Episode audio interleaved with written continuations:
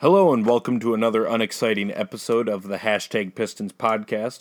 I am Joe. I'm still your host. You can find me on Twitter at Joe underscore truck.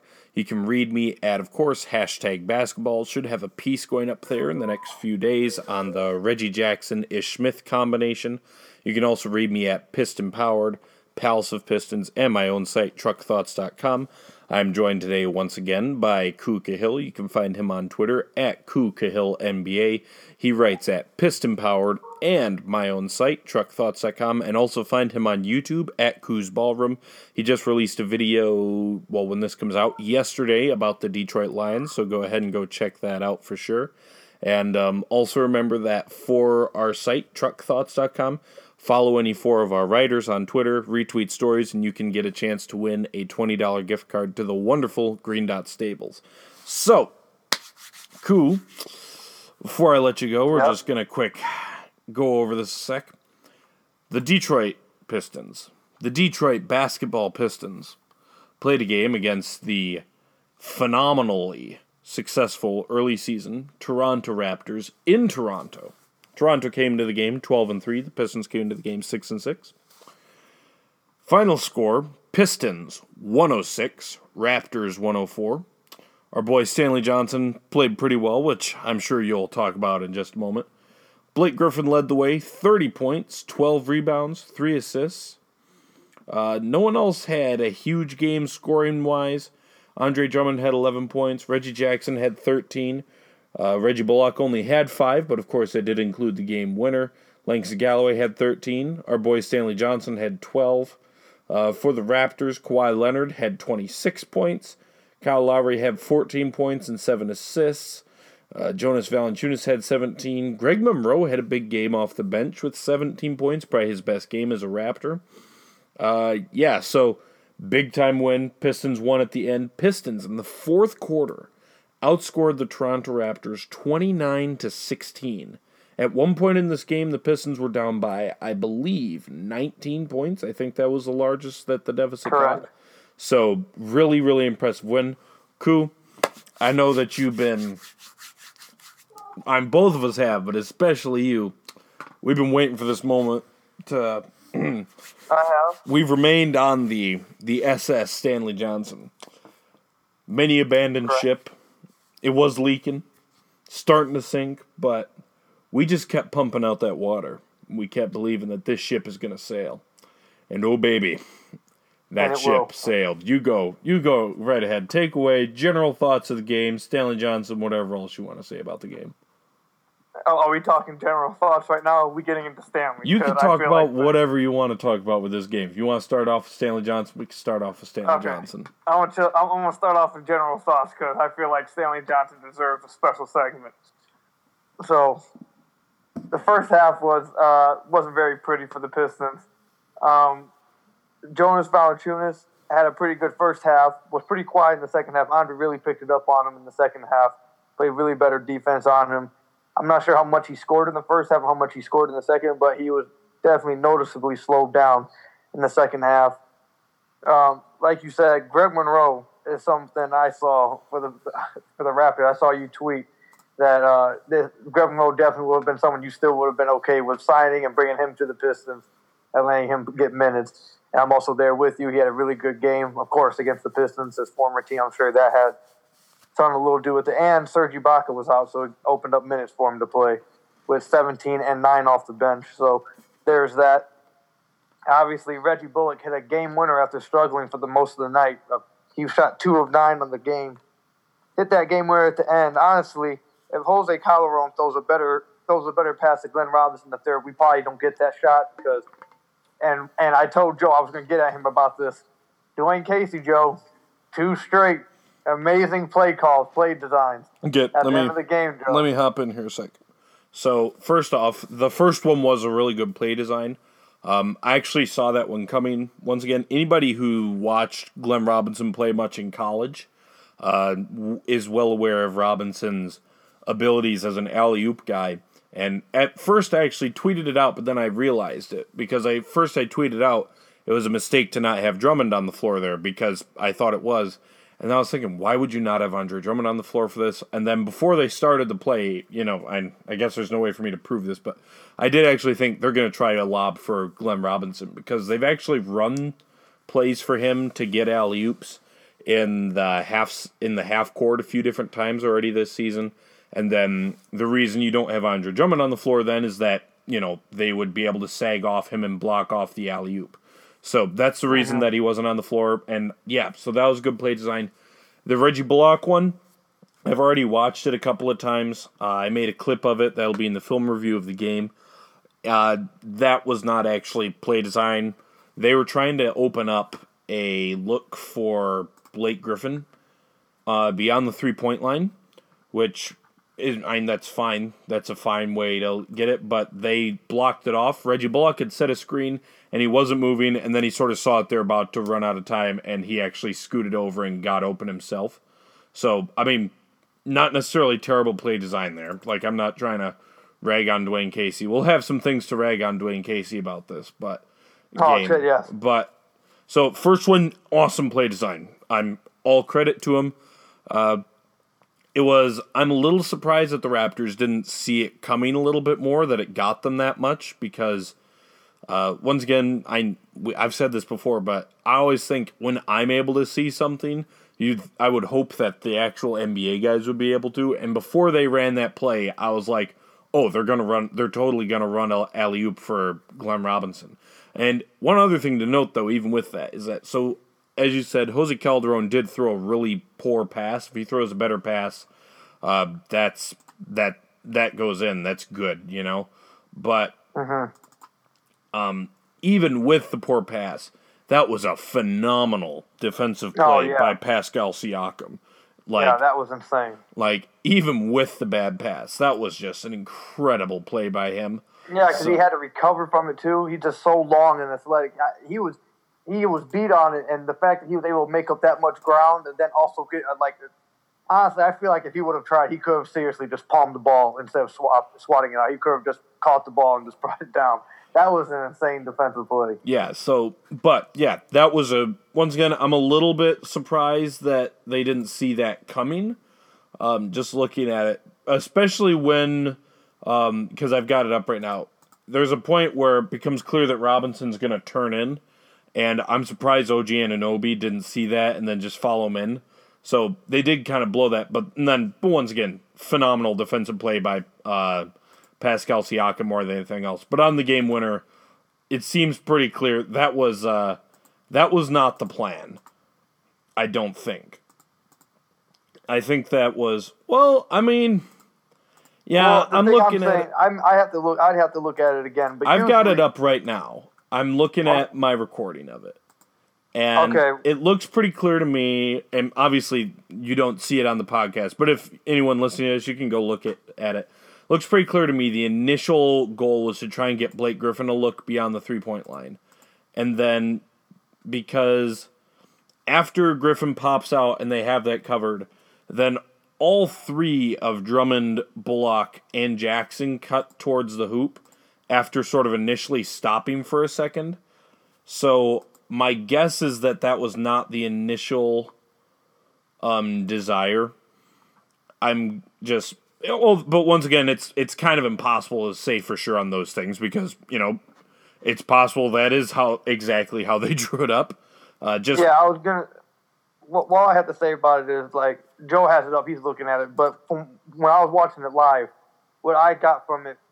Now, obviously, I'd like to see it again because Joe's making me think about it now. But when I watched it live, my understanding of it was they were trying to get Blake an open three, and when they hedged it and like pretty much doubled it with Bullock's man and then and then Blake's man coming for it too. The second, like the counteract to that was the slip, which is like just from playing basketball for a while. That's usually like that. That's the counter. That's if someone's gonna hedge, then you immediately slip. That's why I thought I saw that. That was just like Bullock reading the situation and countering Yeah. what the Raptors did and yeah, slipped. yeah, that's what I'm talking about. So I think that the action, I think that was more so. Now look, it actually, it did end up, even if not designed that way. Certainly they had it planned out that you know, with Blake going out, it was a good idea for them to cut in because Blake's drawing some attention, so it opens up some potentially there for them to cut. But like you uh-huh. said, I think that that the final play was more so Bullock just reading the situation. We all know that he's a really high IQ guy off the ball, so that would be very in character for him to just be able to read the situation. So, first one, yeah, really good play design. Very happy with it. Second one, I think, was not as much play design. Um, and looking at it, the guy who really blew it was OG Anunoby. He really kind of blew that play because he's guarding Blake Griffin at the start of the play, and he kind of lets Blake Griffin get away from him and doesn't communicate with Pascal Siakam. So Siakam is guarding um, Siakam is guarding Bullock, and because they don't, OG Anunoby lets Blake go and doesn't communicate. Pascal tries to switch, and OG Anunoby's still trying to also run out onto Blake, and that's what lets Bullock run free to the hoop. So I think OG Anunoby really blew that play, actually. But regardless, it worked out. They hit the shot. Um, you know, regardless of whether it was good play design or just Reggie Bullock reading the play or OG Anunoby just blowing it or just 100% sheer dumb luck. Um, I'm taking it, that's for sure, especially Yeah. given how um, the game against the Raptors that Blake Griffin even played in last year went. Uh, I'm not complaining about it. So, some I'll I'll give some kind of more general thoughts too before we dive into some specifics. Um, first off, you know, it it was almost a quiet game for him in a way because it like it just it just kind of seemed that way at times. But I'm Blake Griffin, thirty points, twelve rebounds, three assists, thirteen of twelve from the field. He only shot two feet free throws. Oh my goodness, I didn't even realize that. So Oh no, and the and the best thing, the best stat line, the, the best stat there. If you watch the game, he had two blocks. Both of them were incredible blocks. Yeah. He had one on Kawhi, like on a fast break, caught him at the rim, and then another one, someone beat either him or Dre backdoor, and he recovered so nicely and just blocked it. He's not a rim protector, but those two plays were big. Yeah, um, I feel like we should probably touch on that. I suppose, just because we have at times been um, quite vocal in our displeasure with. Oh, he still had terrible closeouts. Yeah. Yeah, there was multiple ones where he and- just flew by. yeah, so that is still the case. I m- remain mostly. Now, I have been pleasantly surprised by the amount of effort Griffin puts in, like for loose balls and such like that. Yes. I, di- I truthfully I did not expect that from him. But yeah, overall his defense is not very good. He doesn't play particularly hard on defense. He regularly is just like, nah, I'm not gonna make that rotation or whatever. But just because we've been hard on his defense, it's worth noting he's definitely got a knack for making meeting dudes at the rim. Like the guy still has great hops. He's got good timing, and when he sees when he sees an action developing and he's in place to make a play, he's done that quite a bit this season. He did it a few times last year, but he really has done that this season. So just because of the fact that we've been pretty hard on him defensively, and it's all well deserved, but I feel like we I should mention that you know he that's become a pattern for him, and it's been uh-huh. a nice thing to have because you know I'm not to rag on Tobias Harris, but that's something Tobias Harris isn't doing right, and Yeah. it's been nice to have a guy who, whether it's the rim protection and also more often the rebounding, so that when Andre Drummond is not there, whether it's because Andre Drummond is out defending someone on the perimeter or you know the play just goes over so he can't rotate in time or he's just out of position on his own fault or whatever it is that when Andre Drummond isn't there to do everything on the inside Blake Griffin is able to fill in and do those sorts of things at times which has been really helpful and obviously his I rebounding thought he is- rebounded the ball really well yeah, his rebounding is more important for that than his rim protection because he actually is a really good rebounder, whereas his rim protection mostly comes down to that he occasionally makes a really nice block. You know, he's not really a rim protector; he blocks shots occasionally, but just just once again, that's because we've been very hard on him defensively. Um, he really that that's something he does that's really an asset to the defense. So, but just once again, I mean, though even though he didn't play very well down the stretch, uh, still thirty points on twenty two shots. That's big, and if he is not you know, in the second quarter, I think in particular, he had 13 or 14 points or something like that.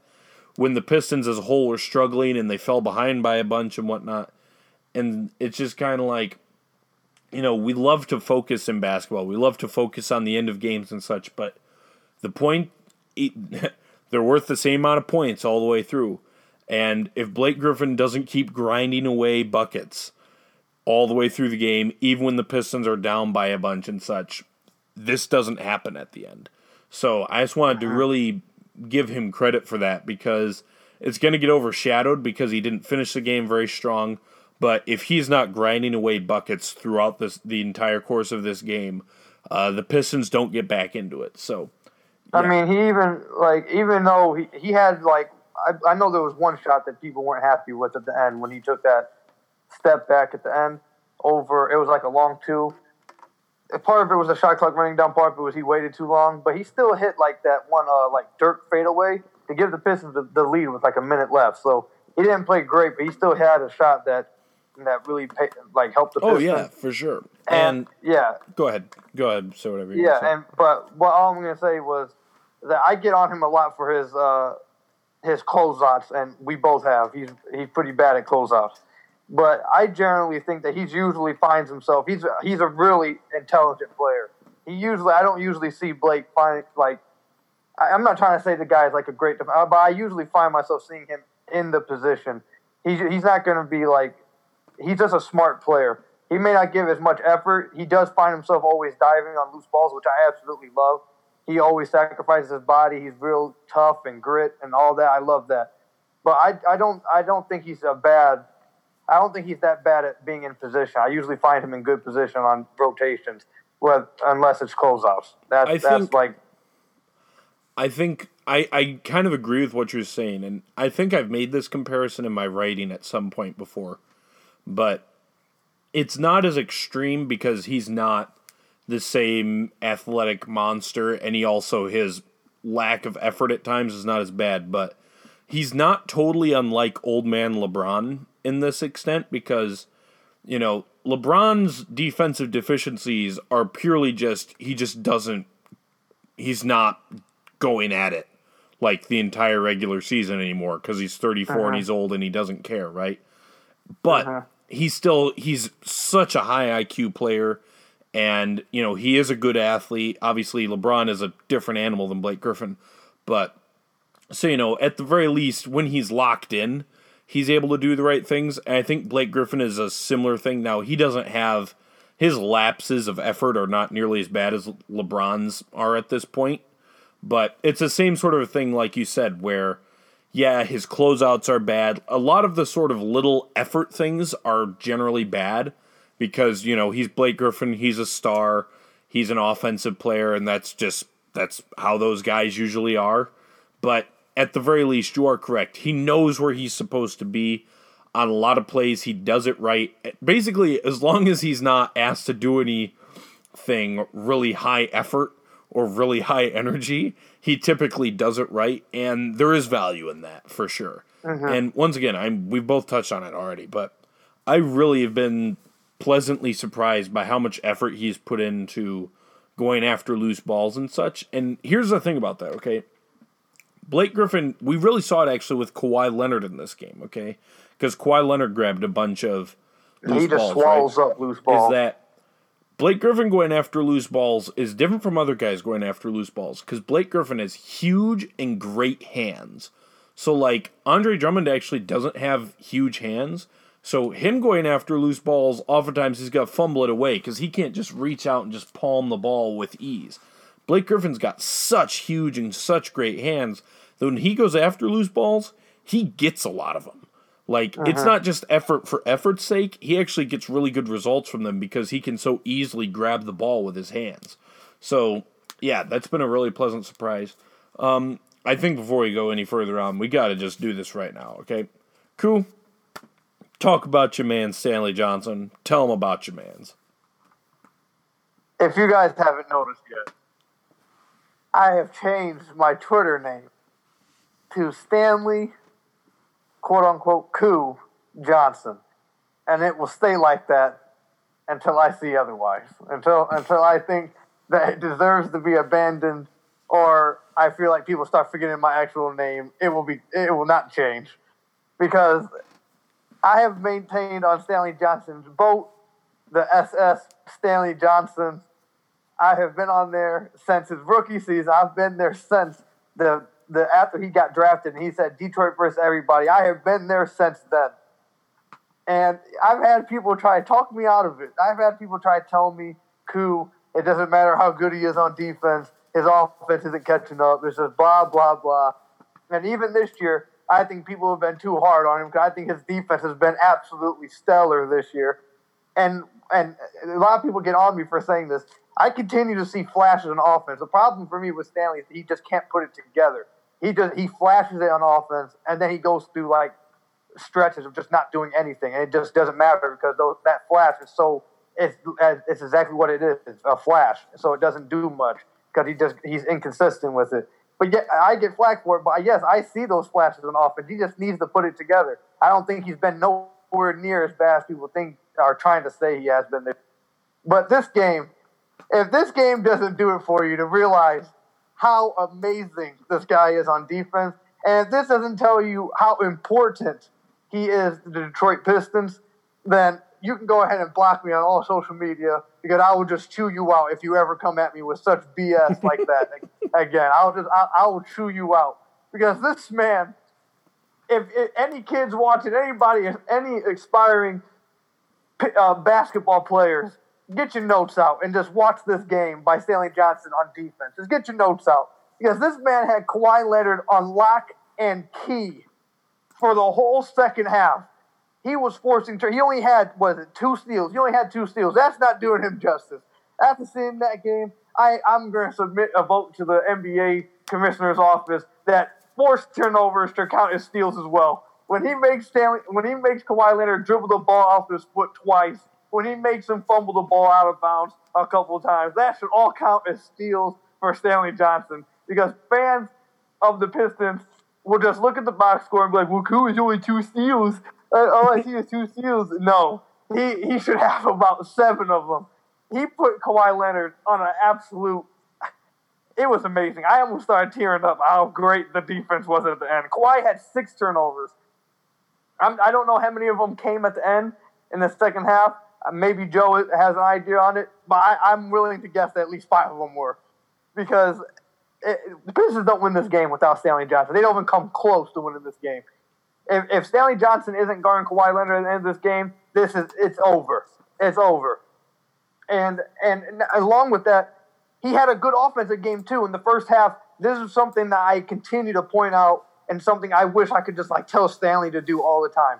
There was twice in the first half he had layups because as soon as he catches the ball, he's sprinting into a gap in the defense. He's slashing, he's puncturing the defense.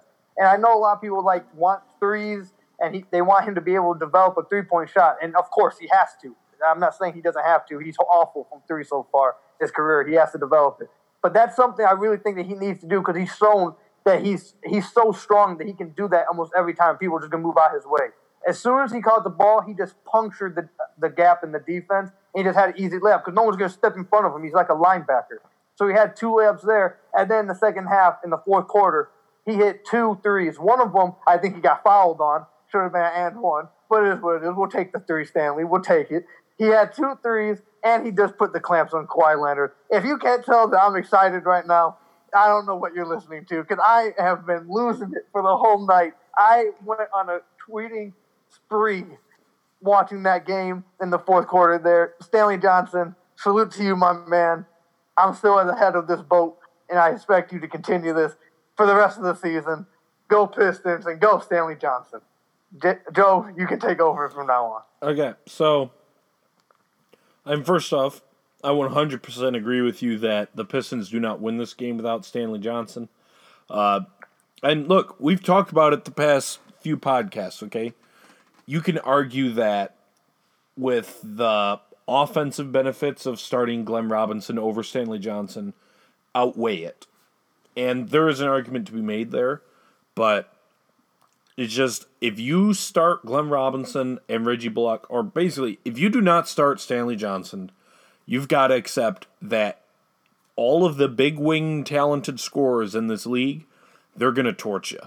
And which which Kawhi was in Yeah. the first half, he was torching them. and you know it is it is a little bit funny because there's been people who've been telling me, yeah, they'll do okay. It won't, you know, yeah, they'll struggle against high end guys. It's like I think a lot of people don't realize that's like almost every t- they're all over the place. You know, you're playing a high end wing score almost every night in the NBA. I mean, like, so what is in the three games that uh, Robinson has started? Evan Fournier Fournier's given them trouble, right? And uh, who was the last game? Josh Richardson. Yeah, Josh Richardson, Evan Fournier, and Kawhi Leonard. Now, like, you play those dudes almost every night, and they give them trouble. And I mean, Reggie Bullock, bless his heart, he actually wasn't doing terrible. well, because he didn't. I actually didn't think he did terrible on Kawhi Leonard. He mostly stuck with him. He mostly made him. Obviously, Kawhi got out into transition a few times, but like in the half court, Bullock stuck with him. He made him take jump shots mostly. And guess what? Kawhi didn't care. He just shot over him because he's Kawhi Leonard and he's awesome. And it's like you can stick with him, but if you don't do anything to make him uncomfortable, he's gonna hit shots because he's Kawhi Leonard and he's awesome. And just that's a reality if you don't play Stanley Johnson. And oh baby, man. Like a lot of people are gonna focus on the offense in this game for Stanley, which correct. I mean, he had another good offensive game. One thing I want to touch on because you brought it up too is that he got a couple layups from he caught the ball and instantly went to the hoop, okay? Because we talked about this, this is what, a week or so ago, and you were like, because Stanley Johnson had, I don't remember what game it was, but Stanley Johnson had a bunch of turnovers, especially late in the game, and you were on this podcast, and you were like, Joe, should I be abandoning ship right now? Because I feel like a lot of people are about to. And I told you, I don't care that he turned the ball over there because he's playing aggressive. My thing with Stanley Johnson from the day he showed up has been play at full speed, play aggressive. I don't care if he makes mistakes as long as they're full speed because he's the sort of player that is always going to be most effective when he goes at full speed. Don't dick around, don't sort of take your time to sort of, you know, v- view the court, get the ball, blow to the hoop. There will be nights where you turn the ball over a bunch. He'll get some charges occasionally, that sort of thing. I will take that. I don't care. Be aggressive. And that's what I'm talking about. He also, of course, hit a couple of threes. Also, um, Koo, over the last four games, what do you think Stanley Oh. Johnson's three point percentage is from from deep? Um, I was actually just looking at this yesterday, but I looked at the last nine games, not the last four. So I'll take a guess and say thirty-seven. 39.1%, including tonight. And I tell you what, Beautiful. I mentioned this, I think, on the last podcast. I officially believe that there's been a improvement in his shooting form. It's more compact. It looks much better. Not nearly as much elbow kicky outy crap, whatever the heck that was. Like, and it's really popped up to me, popped out to me the last four games in particular that his shooting form has been better. So I'm not saying he's going to be a 39% three point shooter from here on out. In fact, I would say that's almost certainly not the case. But maybe he could be like 34%. But no, the defense on Kawhi, though. Holy crap. I mean, dude literally had Kawhi seeing ghosts. I mean, he dribbled the ball off his own freaking foot like two or three times. Uh, Stanley Johnson just straight up stole the ball once or twice. How, you said he only had two steals, right? yeah. Yeah, both of those were like they weren't like, oh, the ball kind of popped out and he grabbed it. Like he just straight up was all like, bitch, give me that ball, and went and took it. Oh, that gets me like Kawhi Leonard does that to other people. People don't do that to Kawhi Leonard. I hope people appreciate that. Like that's just some absurd stuff. And worth mentioning, Kawhi did get him a couple of times. Like there was one time that Kawhi just like straight, he just he sunned him. Like he just went in, bam, bashed his way inside. But like Stanley Johnson, just absurd defensive performance. There was a play in the first half where he got switched on to Jonas Valanciunas and made Valanciunas frickin' travel. Like this dude legitimately can defend one through five, and he went out he dominated Kawhi freaking Leonard on the defensive end, and the Pistons don't win this game without his defensive effort. So it's just look, it helps that he hits shots, of course, but I still kind of feel like I think he kind of need that. De- I think you need his defense, even if you want to have him not be a starter. Because, and I've said this before. I think we both kind of said this before that there's even an extent to which it's not just with the starters. I actually think that there's an extent to which Stanley Johnson is a better fit coming off the bench for himself, not just for the rest of the starting lineup. Like, I think that it's better for him in some ways to be able to have the ball in his hands more, play more sort of point forward sort of a thing and such. But I think you got to play that dude starter minutes because his defense is just too important. You were about to say something there.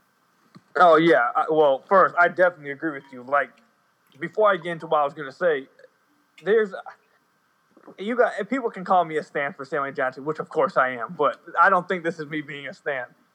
I just don't see how you can't play this guy starting minutes because we had Laz on here. What was it like?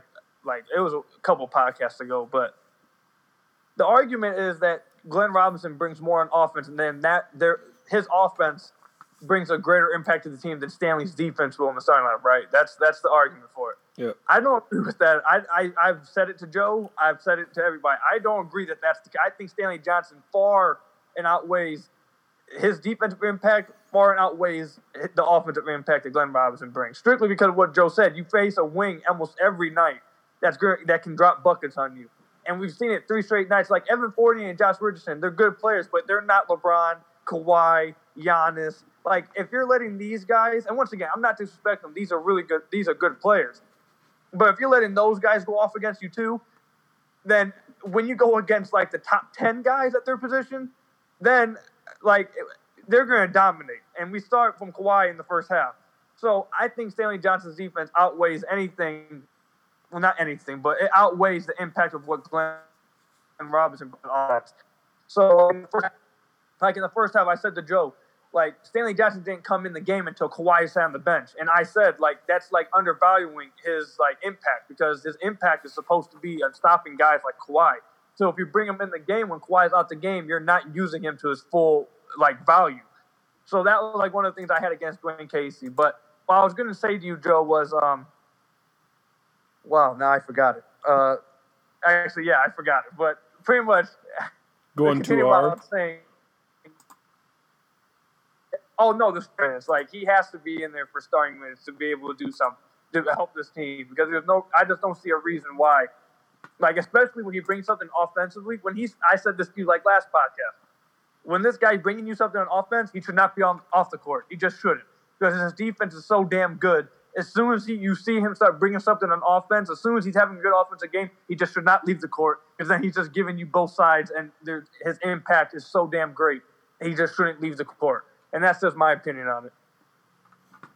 Yeah, I mean, I'm not quite as, uh, I guess you could say, extreme as you. Like, I can see why you take the dude off the court. Like, there's in particular, I mean, this season already, there's been some nights that it's been ugly on offense. Like, oh yeah, real ugly. ugly. And there's times where you look at you you look at how the degree to which defenses ignore him at times, and it's like, how is anyone else supposed to do anything on offense when they literally do not def- they don't guard him at all? So I see why you do it. I just I think here's I guess here's my thing, okay? I think that with Dwane Casey's um, coaching style I think that the Pistons are only going to be able to be so good on offense, right? Like they top out as a kind of so-so offensive team just because Dwane Casey is not the sort of creative offensive coach who's really going to squeeze points out of areas. It's just I don't think it's going to happen. Without Stanley Johnson, you can't be better than a so-so defense. Like, mean, they're like eighth or ninth or tenth. We'll see where they are after this game. But they're a pretty good defensive team right now. But just like the past few years, a big part of that is because of the fact that Andre Drummond is so phenomenal that first off, because he's such a good offensive rebounder, no one ever gets out in transition against the Pistons. So it's all half court, and half court offenses are always way less efficient than than, uh, than transition offenses. Then also Andre Drummond rebounds the ball like crazy, so guy teams don't get second chance shots, and then they make teams take the right kind of shots. Okay, so sort of almost artificially, the Pistons are able to be a pretty decent defensive team, just like they have the last few years but when you really watch, it's kind of like, once again, just like the last few years, when you really watch, it's like they're not that good defensively. You know, and I think without Stanley Johnson in the lineup, you're pretty much capping yourself at being that sort of, yeah, you kind of you do all the fundamentals and Andre Drummond is such a good rebounder that he covers up some flaws, but you're only going to be a kind of okay defensive team. And I don't see them becoming a really high level offensive team with Dwane Casey as their coach, which this isn't even a herder Dwane Casey bad thing. Just just a reality of Dwane Casey. He's not gonna come up with the sort of offensive sets and offensive scheme that's going to really elevate guys on this roster to make them a really high level offensive team. So I think that you kind of I kind of look at it and I go, you put Stanley Johnson out there a lot and you have a chance to be a really good defensive team then. Like a legitimately good defensive team. And then I think it's easier to win with a high level offense and a sort of so or a high level defense and a so-so offense than a so-so offense and a kind of pretty good defense, if that makes sense. So that's my main. Holy smokes! Hold on. What? The Mavs just beat the Utah Jazz by 50 points. Are you serious? Yes, 118 to 68. Oh my lord! what? The, the Utah Jazz didn't even score 70. Okay, you know, this is not this is a Pistons podcast, but let's talk about this a second here, okay? Just a second. I just got the notification. I'm like, what? Yeah, well I I just went up a little bit. Okay. Let's talk about something here a second, right? So remember before the season started, and everyone was talking about how, you know, the Jazz might be the third best team in basketball. The Jazz are now seven and seven, and uh, hey, could you maybe you do, do you have you don't have their stuff like up and open, do you? Nope, I can go get it though. Yeah, no, no, no, you don't have to. What do you think um, your boy Donovan Mitchell, what do you think his shooting splits are right now? On the season? Yeah. Uh, and this doesn't include tonight. In this game, Donovan Mitchell scored 10 points, went 3 of 9 from the field. I'll go Five turnovers. I'll take a guess and say it's looking like 41, 34, and 84. That's a little bit generous there. Donovan Mitchell scoring Uh-oh. 21 points per game. He's shooting 41% from the field and 30% from deep. True shooting percentage of 51.5. Ouch. I'm just mostly though I just kind of want to everyone was so convinced that the Jazz were going to be phenomenal this season because they were good for a stretch last year and got into the playoffs. Probably not. They probably can't actually score at that high level. Donovan Mitchell's not actually a superstar yet. He's good, awesome for how old he is. He's not like, you know, it's just funny to me how quickly so many people want to take a young player who's like, man, he's awesome for his age, and then go from he's awesome for his age to no, this guy is actually just awesome. Like the number of times that that happens is absurd. And it's like, no, nope, Donovan Mitchell's still 22, doesn't play a lot of defense. He actually wasn't that efficient a scorer last year either, if we're being honest. But yeah, just, I'm looking at it right now. Yeah, just, I mean, that team's going to have trouble scoring points a lot this season, man. And I think a lot yeah, of people. I, I think a big thing with it is that it's similar to the Heat a couple of years ago, where the Heat got hot for a stretch at the end of the season. They actually missed the playoffs, but they got really hot and they went on that absurd streak where they won like They like finished the season. What was it? I forget exactly what it was. It was something absurd. They finished the season like twenty five and four or something like that. And then going into the next season, everyone was like, "Oh, the Heat are going to be awesome this year." And then they were just kind of mediocre, and it was like, "Oh, they're not actually that good." I think it's the same sort of a thing. Like the Jazz are fine; they're a good defensive team, but just I don't think they're going to be anything special. And I've just I've kind of thought that for a while, and I figured that was a good moment to toss that out there. That I actually don't think the Jazz are going to be that good this season. And I think it's still early enough in the year that I'm not just like, oh yeah, the Jazz aren't good. Like they could certainly turn it around. So I'm I'm putting something on that. I'm staking some of my own, you know, intellectual okay. monies. It's okay that. to toot your own horn, Joe. Yeah. No, like I think it's early enough that I could end up being dead wrong, I guess. So I think they're gonna not I don't think they're gonna turn it around and become awesome. They're gonna be a kind of just okay team. I actually do think that. And also, he actually didn't have that great of a game in this one. But I just like to toss out there. Luka Doncic, that dude can ball. Like, oh yeah, holy smokes, he's been impressive. But this is a Pistons podcast. Um, that is that is something. But um, let's see. I was going to talk about something else. Oh, Reggie Jackson in this game. I want to talk about Reggie Jackson. So first off, We've I've mentioned a bunch that Reggie Jackson's defensive effort has been pretty good this season, and he's actually mostly been okay on defense. That was not the case tonight. Holy smokes, was he bad? He couldn't stay in front of anybody. Full Matador defense. I'm not sure if he was just like really tired or if he just was that bad on effort, but he was not staying in front of anybody. Didn't have a huge game overall 13 points, 6 of 14 from the field. But worth noting, he did make some really good plays down the stretch. He had a couple yeah. of he hit a couple of tough buckets. There are also a couple of plays where even though he missed, he drew enough attention that Andre had easy putbacks. And so I just wanted to give credit there. And in particular, there was one play especially. He's being guarded by Fred VanVleet, who is not a scrub defender. He's a pretty good defender. He blew right by him, got into the lane, and finished a really tough layup over Jonas Valanciunas. And it's just like that's some explosion. That's the Reggie Jackson we need. So not a great yep. game for him overall. In fact, overall a pretty poor game. He did have six assists, which is nice. Uh, so not a great game for him overall, but down the stretch he did make some nice plays. And even though, and I suppose this is a good time to talk about it there were definitely some uh, questionable decisions about how things were executed down the stretch offensively yeah. for the Pistons.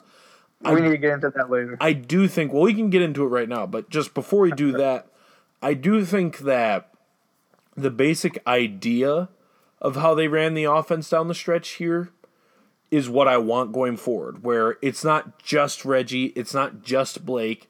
It's like it is, in fact, okay to use them together it's okay to have actions where Reggie Jackson runs pick and rolls and then you can also run it off Blake and such. Like, you know, sort of a fusion of those two guys because those are your two best ball handlers. Those are the two guys who should be doing stuff down the stretch.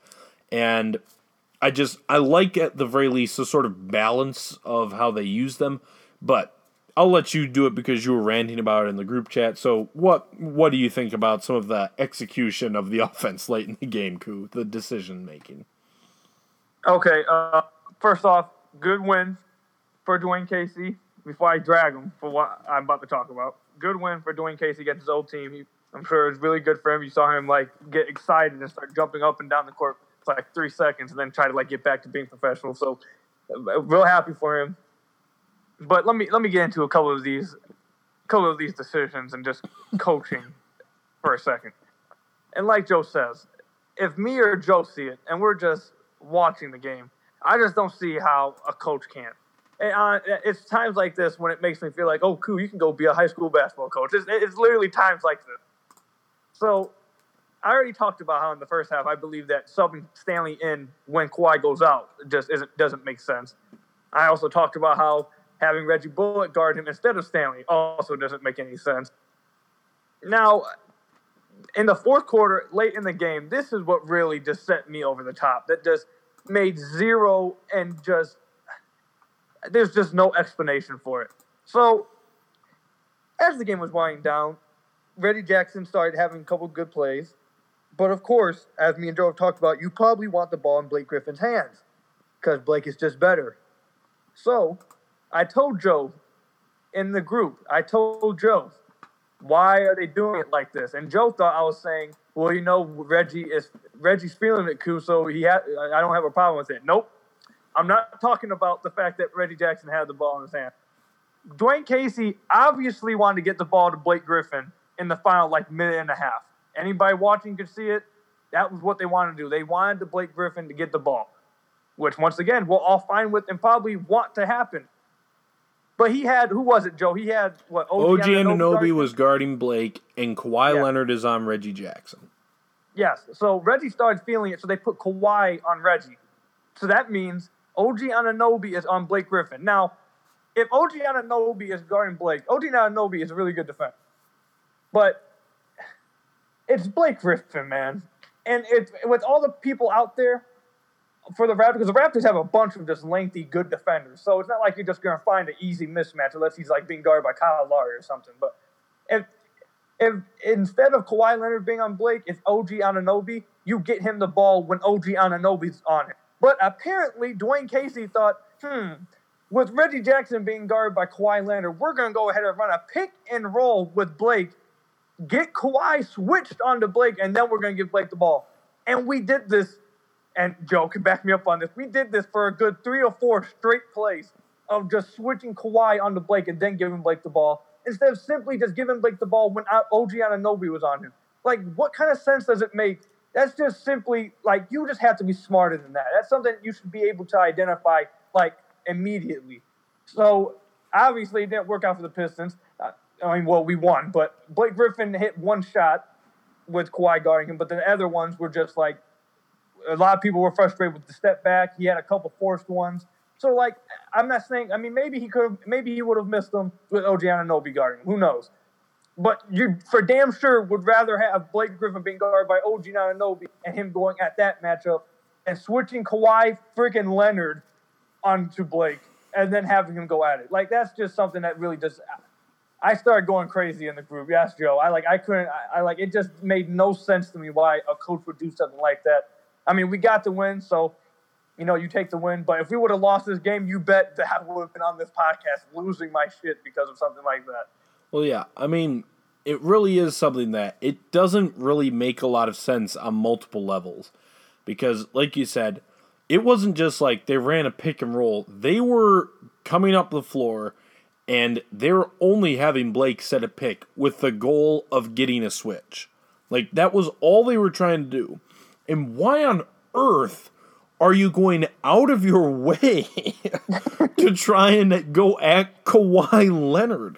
This dude is one of the best defenders to ever live. And you are purposefully going out of your way to try and go at him. That makes no sense at all. But then here's the other thing. Like you mentioned, okay, OG Anunoby is not a scrub. Like, that dude can defend too. So it's kind of like if there's a matchup where, okay, let's not just do the caveman ball, okay? Kawhi Leonard is guarding Reggie Jackson, and OG Anunoby is on Blake Griffin. Both those guys are really good defenders. So it's like if there's a team against which you probably don't just want to do the caveman ball and just say, well, Blake or Reggie, you're just going to ISO and just try and do something. It's probably that matchup, right? So they shouldn't have even just been doing the caveman ball thing in the first place. But then to go on top of that and be all like, Blake, we know you're being guarded by OG. We're gonna instead we're gonna have you be guarded by Kawhi Leonard. That's the that's the yeah, strategy right there. Yeah, just made no sense. Um, if you have like a blatant mismatch, you can do that. But unless you've got a really blatant mismatch, there's really there's no reason for that.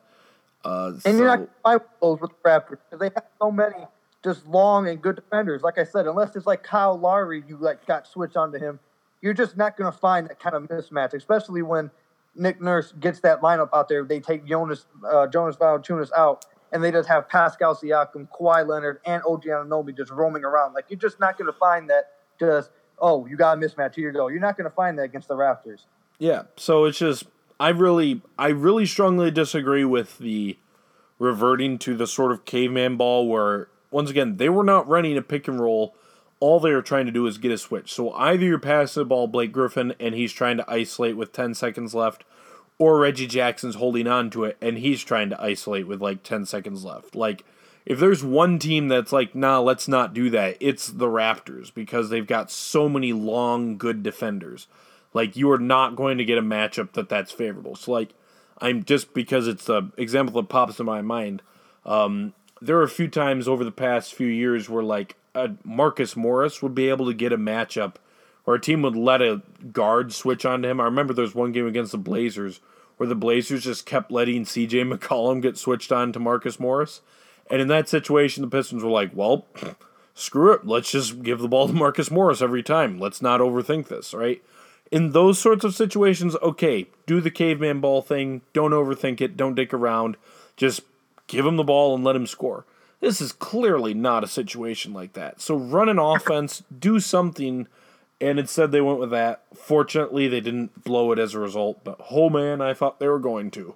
Um, yeah, so yeah, man. I mean, in the end, though, really, really good win, and they are off for the next Four days. Yeah, geez, one, two, yeah, they're off for four days, and so I think you know, just from a sort of psychological, mental perspective, really important that they win this game, just because of the fact that you know they're going to stew on it for a while. So it'll be much nicer to go in. And here's the thing, okay? So we've been a little bit antsy about it at times. In particular, I have more than you, but I think with this win, Obviously, it's still very early, but you can go with the, you know, there's something, it's not always pretty. Uh, the Pistons' net rating per 100 possessions is still 19th in the NBA, and that does include tonight's game, which that's not great. There's still some fairly ominous signs with this team that are in points of real points of worry, like not just, well, let's see if this improves, but no, like this is a problem. But Pistons are 7 and 6. They've got a win over the Toronto Raptors, who are a legit team. They've also beaten the Sixers once this year. Their only really bad loss was probably I'm losing to the Hornets in their last game. Not a great loss. Uh, the loss to the Nets was not a very good loss, but they've also beaten a couple teams that are good teams. They've mostly taken care of business against bad teams. Uh, so, I mean, it's it's not great. There are some issues, but I think at this point, it is hard to complain too much about how things are going with this team. Um, so yeah, I think that's that's really the big thing. So there's definitely still points of worry. There's things that concern me going forward, but when you look at the overall product that has been on the floor and the results, mostly positive.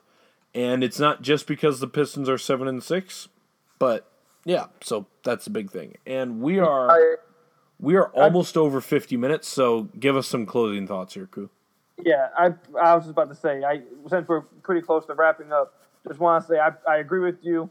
I even wrote something about the Pistons handling business. I told you that I was feeling a little bit worried about that article looking looking good, but you know we're we're handling our business and just something I want to say that we need to we need to talk about in the next pod, whether it's after a Pistons game or whatever. We need to talk about I'm getting a little bit worried about what Luke Kennard's role is going to be when he gets back with Dwane Casey because it was it was a little bit cloudy with Dwane Casey when he was healthy. We were getting at him, but now with Langston playing better, I'm getting a bit worried that Casey's gonna gonna ride Galloway, and we're not gonna see much of Luke. Now, we can't get it on it now because we're closing the uh, the pod, but this is definitely something I think we need to talk about uh, next yeah. pod. Well, we're gonna have there's gonna be four days off uh, even if we don't get a pod every day, we'll probably get at least two, and there won't be games to talk about. So we'll have plenty of time to do that sort of thing then. But yep. yeah, so any other just sort of closing thoughts on the game or anything else? Um, uh, you know, nothing else. Is gonna plug my stuff real quick. Follow me at Kuka Hill NBA on Twitter. Uh, hit me up on YouTube. Subscribe at Koo's Ballroom. You can find me at Piston Powered and Truck Thoughts. Where and I also um, am going to be releasing a video soon about Dwane Casey's questionable play calling. But uh, outside of that, you know, great Pistons win. Stanley Johnson, you still, you're going to have me jumpy throughout the night. I'm probably not going to go to bed soon at all, strictly because of how well Stanley played. It's ama- That was an amazing display. Probably might be one of Stanley Johnson's. It could be Stanley Johnson's best game as a pro, possibly close to the top outside of the Cleveland game last year. But you know, great Pistons win, and that's just about it. All right, and then my closing thought: similar things. Um, first off, remember to subscribe to the podcast wherever you listen. Uh, help boost our numbers up. Uh, don't forget about the giveaway that we're doing at Truck Thoughts. Go get a gift card. Follow us on Twitter. Retweet stuff. Um, yeah, Koo just released a video. We had another piece by the great John Zuck go up the other day. Uh, Tyler Mormon is really working on a piece one. too. Yeah, that guy, that guy's so good, man. I love really that, the stuff that dude does. Um, but yeah, so this is a big win, really great win. Also, obviously, fun for Dwane Casey to beat his old team, and yeah, it's a great thing to build off of going forward, and it's only gonna get harder because the Pistons did not have a particularly difficult schedule out the gate, but actually, you know, now that I'm looking at their schedule, and it's not all cupcakes. They play Houston twice in the middle, although Houston hasn't been playing that well. But they got some more winnable games coming up. They could come out of this looking okay, actually, for the next stretch. So, big win. Uh, great to see Blake Griffin continue to play so well. And also nice for the Pistons to finally win a freaking game on a game winner instead of the other team because the Pistons have lost quite a few games the last few years on game winners. So it's nice for the Pistons to get that sort of fluky thing going. So yeah, make sure to subscribe and uh, thanks you thank you for listening. Stay beautiful, everybody, and go Pistons.